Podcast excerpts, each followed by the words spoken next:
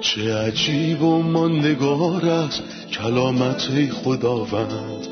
ابدی و جاودان است تمامی کلامت.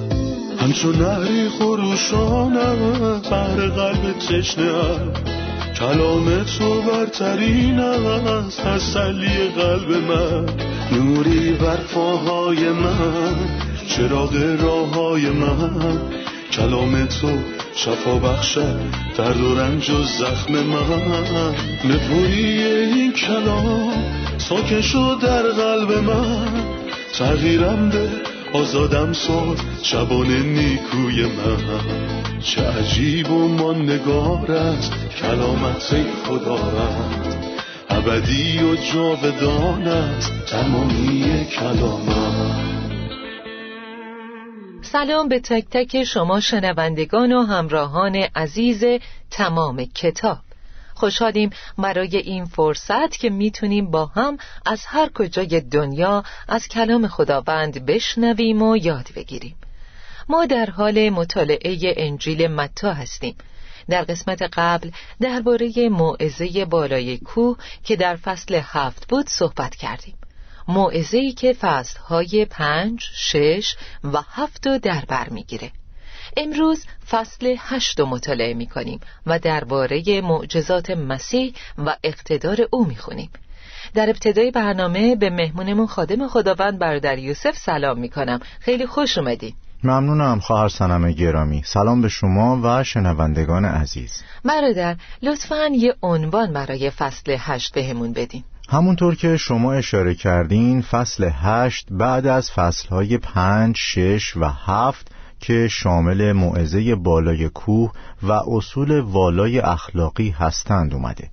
ولی در فصلهای هشت و نه دوازده تا از معجزات مسیح رو می‌بینیم. شش تا در فصل هشت و شش تا در فصل نه. بعد مسیح دوازده رسول رو در فصل ده میفرسته و اونا رو با عطایا تجهیز می‌کنه که دو موضوع رو به ما نشون میده. قدرت عظیم ملکوت و همینطور شفقت پادشاه. چون ملکوت از روی قدرت شناخته میشه و پادشاه از روی قلبی سرشار از شفقت و مهربانی. بنابراین دوازده معجزه انجام میشه. شش تا در فصل هشت و شش تا در فصل نو ابتدای اومدن مسیح شروع خدمت و انجام معجزات. بله درسته. لطفا برامون توضیح بدین که در تاریخ عهد عتیق دقیقا در چه دوره‌ای معجزات و نشانه ها برای قوم اسرائیل اتفاق افتاد؟ در حقیقت آیات و معجزات در زمانهای مختلف برای منظور خاصی اتفاق می افتادن. مثلا وقتی خدا موسی رو فرستاد قوم باید میفهمیدند که آیا حقیقتا موسی از طرف خدا فرستاده شده بنابراین خدا به موسی آیات و معجزات بزرگ داد و یوشع پسر نون این مسیر رو ادامه داد و همونطور که موسی معجزه می کرد یوشع هم معجزه می کرد ولی بعد از این برای مدت طولانی چیزی از معجزات و نشانه ها نمی خونیم تا دوران ایلیا که قوم رو دوباره به پرستش خداوند فرا می‌خونه و قوم رو به طرف خدا برمیگردونه. بنابراین خداوند اونو با عطایا تجهیز کرد که در دوران خودش و در دوران جانشین او یعنی الیشع پسر شافات باقی بود. بعد از اون دیگه درباره آیات و معجزات چیزی نمی‌خونیم. هرچند اشخاص خدا ترس و انبیا در این دوران زندگی می‌کردند. تا اینکه یحیای تعمید دهنده به عنوان یه نبی اومد و حتی یه نشونه هم نداشت. ولی مسیح و بعد رسولان او نشونه های زیادی انجام دادند تا اثبات کنند که عیسی ناصری مردی بود که مأموریتش از جانب خدا به وسیله معجزات و شگفتیها و نشانه هایی که خدا توسط او در میان شما انجام داد به ثبوت رسید. همانطوری که خود شما خوب می‌دانید. و نشانه ها و معجزاتی که به دست رسولان انجام شد برای تایید این بنیان مورد نیاز بود. یعنی اونا یه اساسی رو گذاشتن و اون اساس توسط این نشانه ها و معجزات تایید شد. همینطوره. این موضوع در ابرانیان دو به وضوح دیده میشه. پس اگر ما نجاتی به این عظمت را نادیده بگیریم چگونه می‌توانیم از مجازات آن بگریزیم؟ زیرا در ابتدا خود خداوند این نجات را اعلام نمود و آنانی که سخن او را شنیده بودند حقیقت آن را برای ما تصدیق و تایید کردند. در ضمن خدا با نشانه ها و عجایب و انواع معجزات و عطایای روح القدس طبق اراده خود گواهی آنان را تصدیق فرمود. ممنون از شما برادر. اگه به اولین معجزه که در آیات یک تا چهار نوشته شده توجه کنیم می‌بینیم که درباره شفای جزامیه. وقتی عیسی از کوه پایین آمد جمعیت زیادی پشت سر او حرکت کرد. در این هنگام یک نفر جزامی به او نزدیک شد و پیش او به خاک افتاده گفت ای آقا اگر بخواهی می‌توانی مرا پاک سازی. عیسی دست خود را دراز کرده او را لمس نمود و گفت البته می‌خواهم پاک شو. و فورا آن مرد از جزام خود شفا یافت. آنگاه عیسی به او فرمود مواظب باش که چیزی به کسی نگویی بلکه برو و خودت را به کاهن نشان بده و به خاطر شفای خود هدیه ای را که موسی مقرر کرده است تقدیم کن تا آنها شفای تو را تصدیق نمایند برادر لطفا درباره بیماری جزام و اینکه نماد چه چیزیه برامون بگین و این معجزه رو توضیح بدین. جزام یکی از بدترین بیماری هاست و یهودیا اونو نه تنها یه بیماری بلکه نجاست می‌دونن. با جزئیات در فصلهای سیزده و چهارده کتاب لاویان درباره جزام می‌خونیم. همینطور در کتاب اعداد فصل دوازده که مریم علیه موسی صحبت می‌کنه و به جزام مبتلا میشه. موسی به خداوند گفت نگذار که مریم مانند کودکی شود که مرده به دنیا میآید و نصف بدنش پوسیده است. و این به ما نشون میده که جزام چه اثرات بدی داره. به علاوه روابط شخص جزامی رو هم خراب می‌کنه. چه رابطش با خدا و چه حتی با قوم خدا. پس جزامی مجبور بود بیرون اردوگاه زندگی کنه. از این دیدگاه جزام تصویری از گناهه که ارتباط انسانو با خدا و همینطور با اجتماع ایمانداران مختل می‌کنه. اون جزامی حرفای زیبایی می‌زنه چون که نمیگه خداوندا اگه می‌تونی منو پاک کن بلکه میگه ای آقا اگر بخواهی می‌توانی مرا پاک سازی. این مرد به قدرت خداوند شک نکرد حتی با اینکه نمی‌دونست خداوند مایل به این کار هست یا نه. درسته. خداوند اونو پاک کرد. اما بهش دستور داد که بره و خودشو به کاهن نشون بده. می‌خوام خواهش کنم توضیح بدین که چرا خداوند ازش خواست خودشو به کاهن نشون بده. حداقل به دو دلیل. دلیل اول عیسی در موعظه بالای کوه گفت فکر نکنید که من آمدم تا تورات و نوشته های انبیا را منسوخ نمایم. نیامدم تا منسوخ کنم بلکه تا به کمال برسانم. مسیح نیومد که شرایط وضع شده رو تغییر بده بلکه طبق شریعت جزامی در روز پاک شدنش باید خودشو به کاهن نشون می‌داد و کاهن هم پاک بودن اونو اعلان می‌کرد. پس این جزئی از شریعت بوده. بله همینطوره چون در اون موقع حکمت الهی همچنان شریعت بود. خود مسیح دلیل دوم رو بیان می‌کنه. تا آنها شفای تو را تصدیق نمایند. برو بهشون اطلاع بده کسی که می‌تونه جزام و شفا بده اومده و در حقیقت هیچ کس جز خدا نمی‌تونه جزام و شفا بده. و اینو از کتاب دوم پادشاهان پنج می‌فهمیم. وقتی پادشاه ارام کسی رو پیش پادشاه اسرائیل فرستاد تا بگه من خدمتگزار خود نعمان را به تو معرفی می‌کنم تا او را از مرض جزام شفا دهی. هنگامی که پادشاه اسرائیل نامه را خواند جامعه خود را پاره کرد و گفت مگر من خدا هستم که مرگ یا زندگی ببخشم؟ ببینید چگونه بهانه جویی می کند. پس این نشون میده که غیر ممکنه کسی جزام و شفا بده یا پاک کنه بجز خدا. و این کهانت لاویان بود که تمام شد. یعنی ما دیگه نیازی به یه واسطه بین خودمون و مسیح نداریم. نه این نیازی برای دوران شریعت بود و دوران شریعت کاملا متفاوته. برادر خیلی به این آیه استناد می‌کنن و میگن چون مسیح گفت برو و خودت رو به کاهن نشون بده پس باید یه واسطه بین ما و خدا وجود داشته باشه.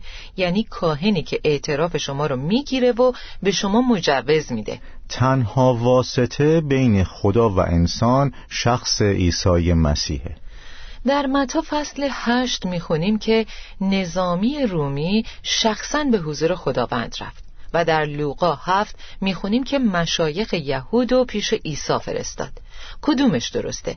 آیا بین این دو داستان تناقضی وجود داره؟ نه تناقضی وجود نداره اون نظامی رومی به واسطه مشایخ پیش عیسی رفت در همین انجیل لوقا فصل هفت در آیه پنج می‌خونیم چون ملت ما را دوست دارد و او بود که کنیسه را برای ما ساخت البته خود اون افسر ملات نیاورد تا شروع به ساختن کنیسه کنه بلکه دستور داد تا کنیسه ساخته بشه. بنابراین در اینجا میگه که او برای ما کنیسه ساخت.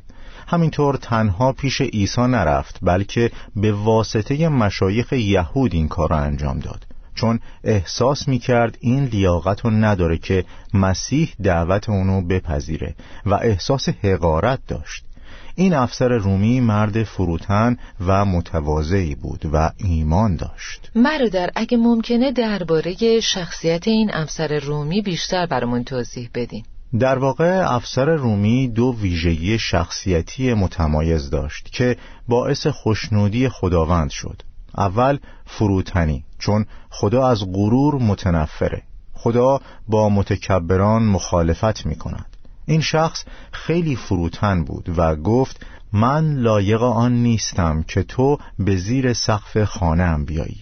یعنی احساس نالایق بودن می کرد و این عالیه. اگه به خاطر داشته باشی در قسمتهای قبلی درباره یحیای تعمید دهنده صحبت کردیم که می گفت من لایق آن نیستم که حتی کفشهای او را بردارم. و به خداوند گفت من احتیاج دارم از تو تعمید بگیرم. فروتنی خیلی خوبه ولی دومین مورد اینه که اون افسر ایمانی قوی داشت. پس به خداوند گفت من لایق نیستم فقط دستور بده و غلام من شفا خواهد یافت. چرا باید خودت بیایی؟ او ایمان داشت چون بدون ایمان تحصیل رضامندی او محال است و فروتن بود. خدا با متکبران مخالفت می کند مسیح می‌تونه هم با یک کلمه و از دور و هم با لمس کردن شفا بده. مسیح در هر شرایطی قادر شفا ببخشه چون حاکمه و سلطنت می‌کنه. بله همینطوره. اجازه بدین یه بار دیگه آیات این معجزه رو بخونم چون این آیات برای ما و شنوندگان واقعا دلگرم کننده است. درسته بفرمایید. وقتی عیسی وارد کفرناهوم شد یک افسر رومی جلو آمد و با التماس به او گفت ای آقا غلام من مفلوج در خانه افتاده است و سخت درد می کشد عیسی فرمود من می آیم و او را شفا می دهم اما افسر در جواب گفت ای آقا من لایقان نیستم که تو به زیر سقف خانه من بیایی. فقط دستور بده و غلام من شفا خواهد یافت. چون خود من یک معمور هستم و سربازانی هم زیر دست خیش دارم. وقتی به یکی می‌گویم برو می‌رود و به دیگری می‌گویم بیا میآید. و وقتی به نوکر خود می‌گویم این کار را بکن می‌کند. عیسی از شنیدن این سخنان تعجب کرد و به مردمی که به دنبال او آمده بودند فرمود به شما می‌گویم که من چنین ایمانی در میان قوم اسرائیل هم ندیدم. بدانید که بسیاری از مشرق و مغرب آمده با ابراهیم و اسحاق و یعقوب در پادشاهی آسمان بر سر یک سفره خواهند نشست. اما کسانی که برای این پادشاهی تولد یافتند به بیرون در تاریکی جایی که گریه و فشار دندان است افکنده خواهند شد. سپس عیسی به آن افسر گفت برو مطابق ایمانت به تو داده شود. در همان لحظه غلام او شفا یافت. در شهر کفرناهم که مسیح رد کردند و معجزات زیادی در آن انجام نشده بود یه جوانه زیبا وجود داشت. ایمان یه افسر رومی. شما درباره ایمان و فروتنی افسر رومی برامون گفتین. ولی می‌خوام ازتون خواهش کنم درباره کسانی که مسیح گفت از شرق و غرب میان و با ابراهیم، اسحاق و یعقوب میشینن توضیح بدین. این آیات چه معنایی داره؟ اول می‌بینیم که فضای ماجرا یهودیه ولی ایمان از یه شخص غیر یهودی دیده میشه. یهودیان هیچ واکنشی نشون ندادن. در معجزه قبلی عیسی گفت برو و خودت را به کاهن نشان بده تا آنها شفای تو را تصدیق نمایند. بهشون بگو من اومدم. چه کسی عکس العمل نشون داد؟ هیچ کس. و این اتفاقی که در متا دو افتاده رو یادآوری می‌کنه. حاکمان قوم می‌دونستن که مسیح به دنیا آمده ولی چه کسی واکنش نشون داد؟ هیچ کس. در اینجا ما مرد بزرگی رو می‌بینیم که ایمانی عظیم داره یعنی افسر رومی. و خداوند میگه که خیلی از شرق و غرب خواهند اومد. این یادآور مجوسیانی که از مشرق اومده بودند و افرادی که از شرق و غرب و از چهار گوشه دنیا جمع میشن. این آیه درباره زمان حال به ما میگه. امروز شاهد هستیم که مردم در هر کجای دنیا به خداوند عیسی مسیح ایمان میارن در حالی که پسران ملکوت یعنی یهودیان و در دنیای امروز مسیحی زاده ها هیچ شناختی از مسیح ندارند. انسانهای زیادی هستند که واقعا از مسیح بهره ای نبردن. ولی انسانهایی هم هستند که با فروتنی تواضع و ایمان بیشتر از چیزی که از مسیح می‌خواستند دریافت کردند. درسته. پس این یه محیط یهودی بود و به دلیل جو یهودی حاکم عیسی به ابراهیم، اسحاق و یعقوب اشاره می‌کنه. ولی اینکه با ابراهیم و اسحاق و یعقوب در پادشاهی آسمان بر سر یک سفره خواهند نشست یعنی چی؟ اگه یادتون باشه در لوقا فصل 16 ایلازر فقیر مرد و فرشتگان اونو به آغوش ابراهیم بردن ابراهیم، اسحاق و یعقوب شروع قوم یهود هستند و این اشتیاق هر انسان خدا ترسی بود که کنار ابراهیم، اسحاق و یعقوب در ملکوت خدا یا پادشاهی آسمان بشینه و این سهم افرادیه که از همه ملل میان و به مسیح ایمان میارن در حالی که فرزندان ملکوت در تاریکی افکنده خواهند شد. درست همونطور که مسیح اشاره کرد. به معجزه سوم رسیدیم که شفای مادرزن پتروسه در آیه چهارده اینطور نوشته. وقتی عیسی به خانه پتروس رفت مادرزن پتروس را دید که در بستر خوابیده است و تب دارد. عیسی دست او را لمس کرد. تب او قطع شد و برخواسته به پذیرایی عیسی پرداخت. همین که غروب شد بسیاری از دیو زدگان را نزد او آوردند و او با گفتن یک کلمه دیوها را بیرون می کرد و تمام بیماران را شفا می‌داد تا پیشگویی اشعیای نبی تحقق یابد که گفته بود او ضعفهای ما را برداشت و مرزهای ما را از ما دور ساخت.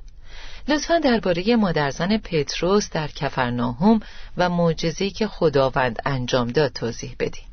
درباره مادرزن پتروس این معجزه در کفرناهم و در روز سبت یا همون شبات اتفاق افتاد.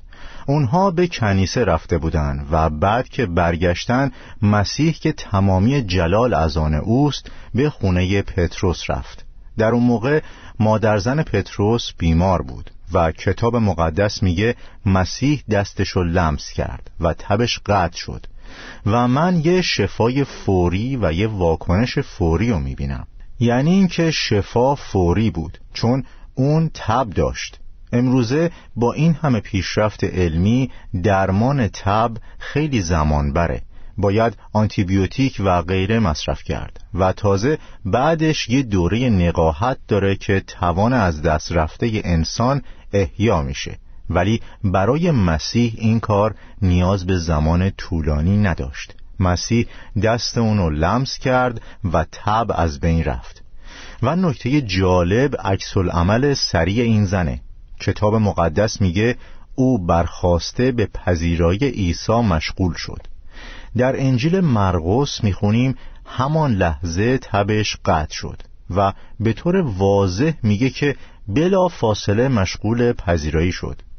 چقدر عالیه که وقتی خداوند منو خدمت می‌کنه من این خدمت رو بازتاب بدم. یعنی خداوند و شاگردان خداوند رو خدمت کنم. این همون کاریه که مادر زن پتروس انجام داد. اون مسیح و شاگردان مسیح رو خدمت کرد. ممنونم برادر یوسف. استراحتی می‌کنیم و با ادامه درس برمیگردیم.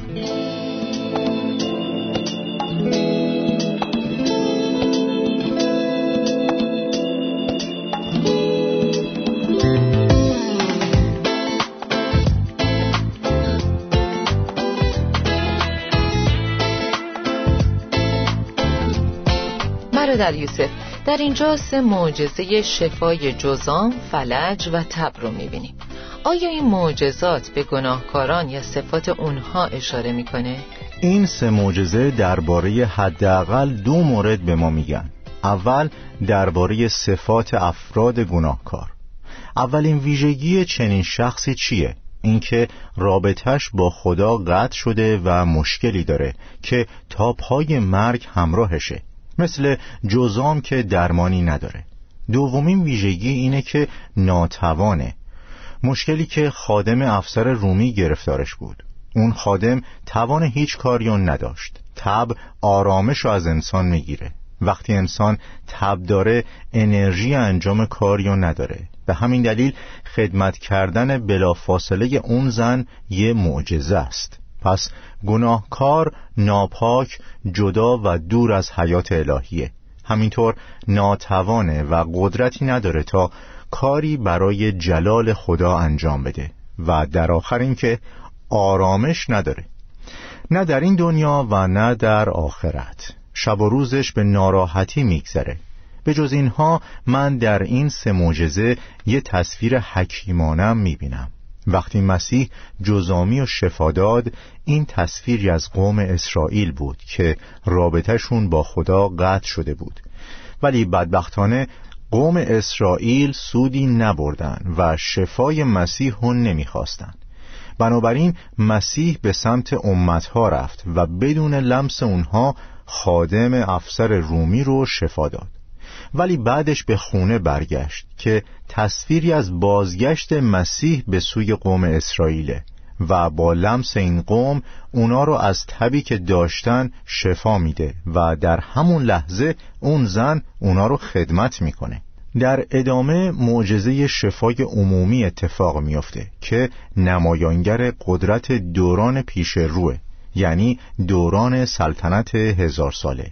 خیلی جالبه که وقتی خداوند مادرزن پتروس و شفا داد اون بلند شد و شروع به خدمت کرد. بله خیلی عالیه. در آیه 16 می‌خونیم همین که غروب شد.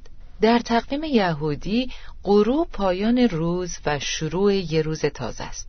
یعنی غروب به فعالیت های انسانی خاتمه میده و فعالیت ها کاهش پیدا می‌کنن. اما نویسنده میگه همین که غروب شد بسیاری از دیو زدگان را نزد او آوردند و او با گفتن یک کلمه دیوها را بیرون می کرد و تمام بیماران را شفا می داد. برای من غیر قابل تصوره که از تمام شهر هر مریض و دیو زده ای رو پیش خداوند می آوردن. اگه هر کدوم تنها یک کلمه یا یه لمس از خداوند می‌خواستن چقدر از وقت مسیح گرفته شده بود این اتفاق در پایان روز موقع غروب شروع شده. یعنی بعد از یک روز خدمت سخت مسیح خدمت تازه ای رو شروع می‌کنه. ولی نمی‌دونم چه زمانی به پایان رسونده. برادر ممکنه یه نگاه کلی به برنامه روزانه خدمت مسیح داشته باشیم؟ اگه مرقس فصل یک رو بخونیم این معجزه در اونجا هم نوشته شده و برنامه یک روز مسیح رو میگه. در اینجا روز سبت بوده و اونا با اینکه شنیده بودن مسیح مادرزن پتروس و شفا داده دیر کرده بودن چرا؟ چون اون روز سبت بوده و از نظر اونا در سبت اجازه نداشتن که پیش دکتر برن اما آیا هر موقع که پیش دکتر برید در دسترسه؟ در واقع او همیشه حاضر و آماده خدمته و در خونش همیشه بازه برای همینه که اونها بعد از پایان سبت اومدن.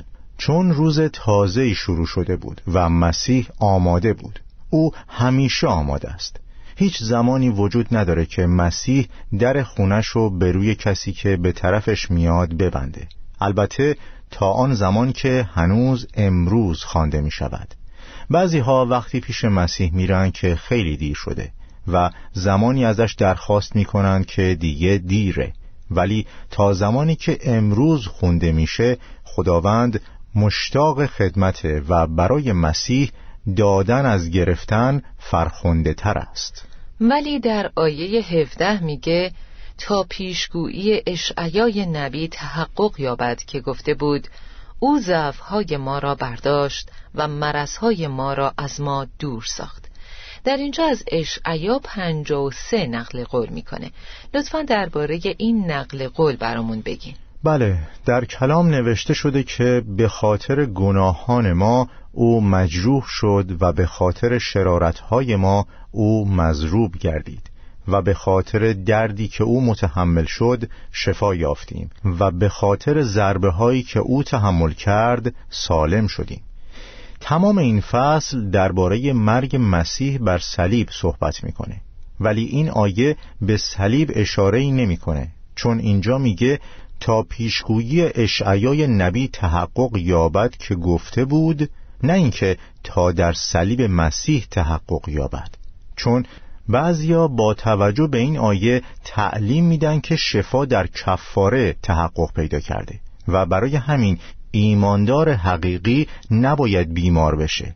در حقیقت در دوران رسولان خود رسولان مثل پولس رسول خاری در جسم داشت. تیموتائوس ضعفهای بدنی مداوم داشت. همینطور می‌خونیم تروفیموس را در میلیتوس جا گذاشتم زیرا مریض بود. این اعتقاد که ایماندار نباید بیمار بشه یه تفکر کاملا نادرسته. چون جسم هنوز فدیه داده نشده. اینجا منظور تحقق در صلیب مسیح نیست که دردهای ما رو بر خود گرفت بلکه منظور اینه که وقتی شفا داد تنها با قوت خودش این کارو نکرد بلکه ضعفهای ما رو هم بر خود گرفت. یه بار یه شخص ناشنوا رو پیش مسیح آوردن. مسیح به آسمان نگاه کرد و آه کشید. چرا مسیح با اینکه می‌خواست شفاش بده آه کشید؟ چون عیسی داشت با اون متحد می‌شد. بله باهاش متحد می‌شد. عیسی وقتی می‌خواست ایلازه رو زنده کنه گریه کرد. چرا گریه می‌کنی؟ تو که می‌خوای اونو زنده کنی. چون احساس می‌کرد که مرگ با عزیزانش چه می‌کنه. پس مسیح ضعفهای ما را برداشت و مرزهای ما را از ما دور ساخت. ممنونم بردر یوسف. به پایان این قسمت رسیدیم. با همراهان مرور می‌کنیم که از این قسمت چه چیزی یاد گرفتیم. در این قسمت دو ویژگی عالی افسر رومی رو دیدیم که موجب شگفتی و خوشنودی خداوند شد. اول اینکه فروتن بود چون احساس می‌کرد لایق این نیست که خداوند زیر سقف خونش بیاد. و می‌دونیم که خدا با متکبران مخالفت می‌کنه. مورد دوم ایمانه. خداوند از ایمان این مرد متحیر شد چون در تمام اسرائیل چنین ایمانی نبود و امروزه انسانهایی رو می‌بینیم که از شرق و غرب میان که خداوند رو بشناسن در حالی که مسیحی زاده ها متاسفانه هیچی از خداوند نمی‌تونن یاد گرفتیم که جزام بیماری وحشتناکیه. و یهودیان در قدیم جزام رو نجس می دونستن. این بیماری رابطه شخص و با اطرافیانش از بین می برده و این تصویری از گناهه که اگه کسی مرتکب بشه رابطش با خدا قطع میشه و خداوند ما رو از گناه کردن حفظ می‌کنه دیدیم که خداوند تب رو شفا میده که نشانه ای از گناهکارانیه که ناآرام و ضعیفن و عیسی کسیه که گفت بیایید نزد من ای تمامی زحمت کشان و گرانباران و من شما را آرامی خواهم بخشید. ممنون بردر یوسف خداوند به شما برکت بده. آمین خداوند به شما هم برکت بده. شنوندگان عزیز مسیح اومد و به هر نوع اندوه و درد و بیماری رسیدگی کرد. مسیح تمام تخصصها رو در شخص خودش جمع کرده بود. عیسی می‌تونست جزام، فلج و تب رو شفا بده و دیو زدگان رو آزاد کنه. مسیح به همه چیز رسیدگی می‌کرد و همه رو شفا می‌داد. چه کسی می‌تونست شفا پیدا کنه؟ کسی که ایمان داشت مسیح می‌تونه شفا بده. بنابراین افسر رومی با ایمان و فروتنی پیش مسیح اومد. مسیح مخزن تمام برکاته و همه توانایی ها در او نهفته است اما چطور می‌تونین از مسیح همه نیازهای خودتون رو دریافت کنین؟ تنها در صورتی که با ایمان و اعتماد پیش اون برین اگه احساس می‌کنید مثل اون جزامی ناپاک هستین اگه احساس می‌کنین مثل اون خادم ناتوان هستین اگه احساس می‌کنین که مثل مادر زن پتروس تب دارین درمان فقط در مسیحه که طبیب دل طبیب روح و طبیب جسمه. و برای مسیح خیلی مهمه که قبل از انجام هر چیزی روح شکسته شما رو شفا بده. و روح تنها در صورتی شفا پیدا می‌کنه که شخص پیش مسیح به عنوان خداوند و نجات دهنده بیاد و کار مسیح و بر صلیب برای شخص خودش بپذیره.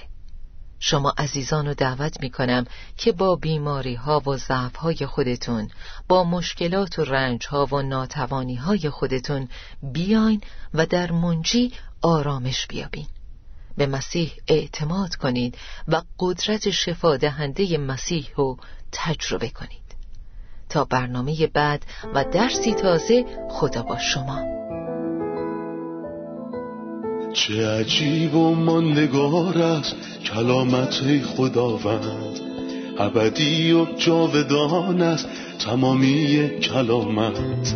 همچون نهری خروشان بر قلب تشنه کلام تو برترین است تسلی قلب من. نوری بر پاهای من چراغ راه های من. کلام تو شفا بخشد درد و رنج و زخم من. نپوری این کلام ساکن شد در قلب من. تغییرم به آزادم ساد شبان نیکوی من. چه عجیب و ماندگار است کلامت خدا رد ابدی و جاودان است تمامی کلامت.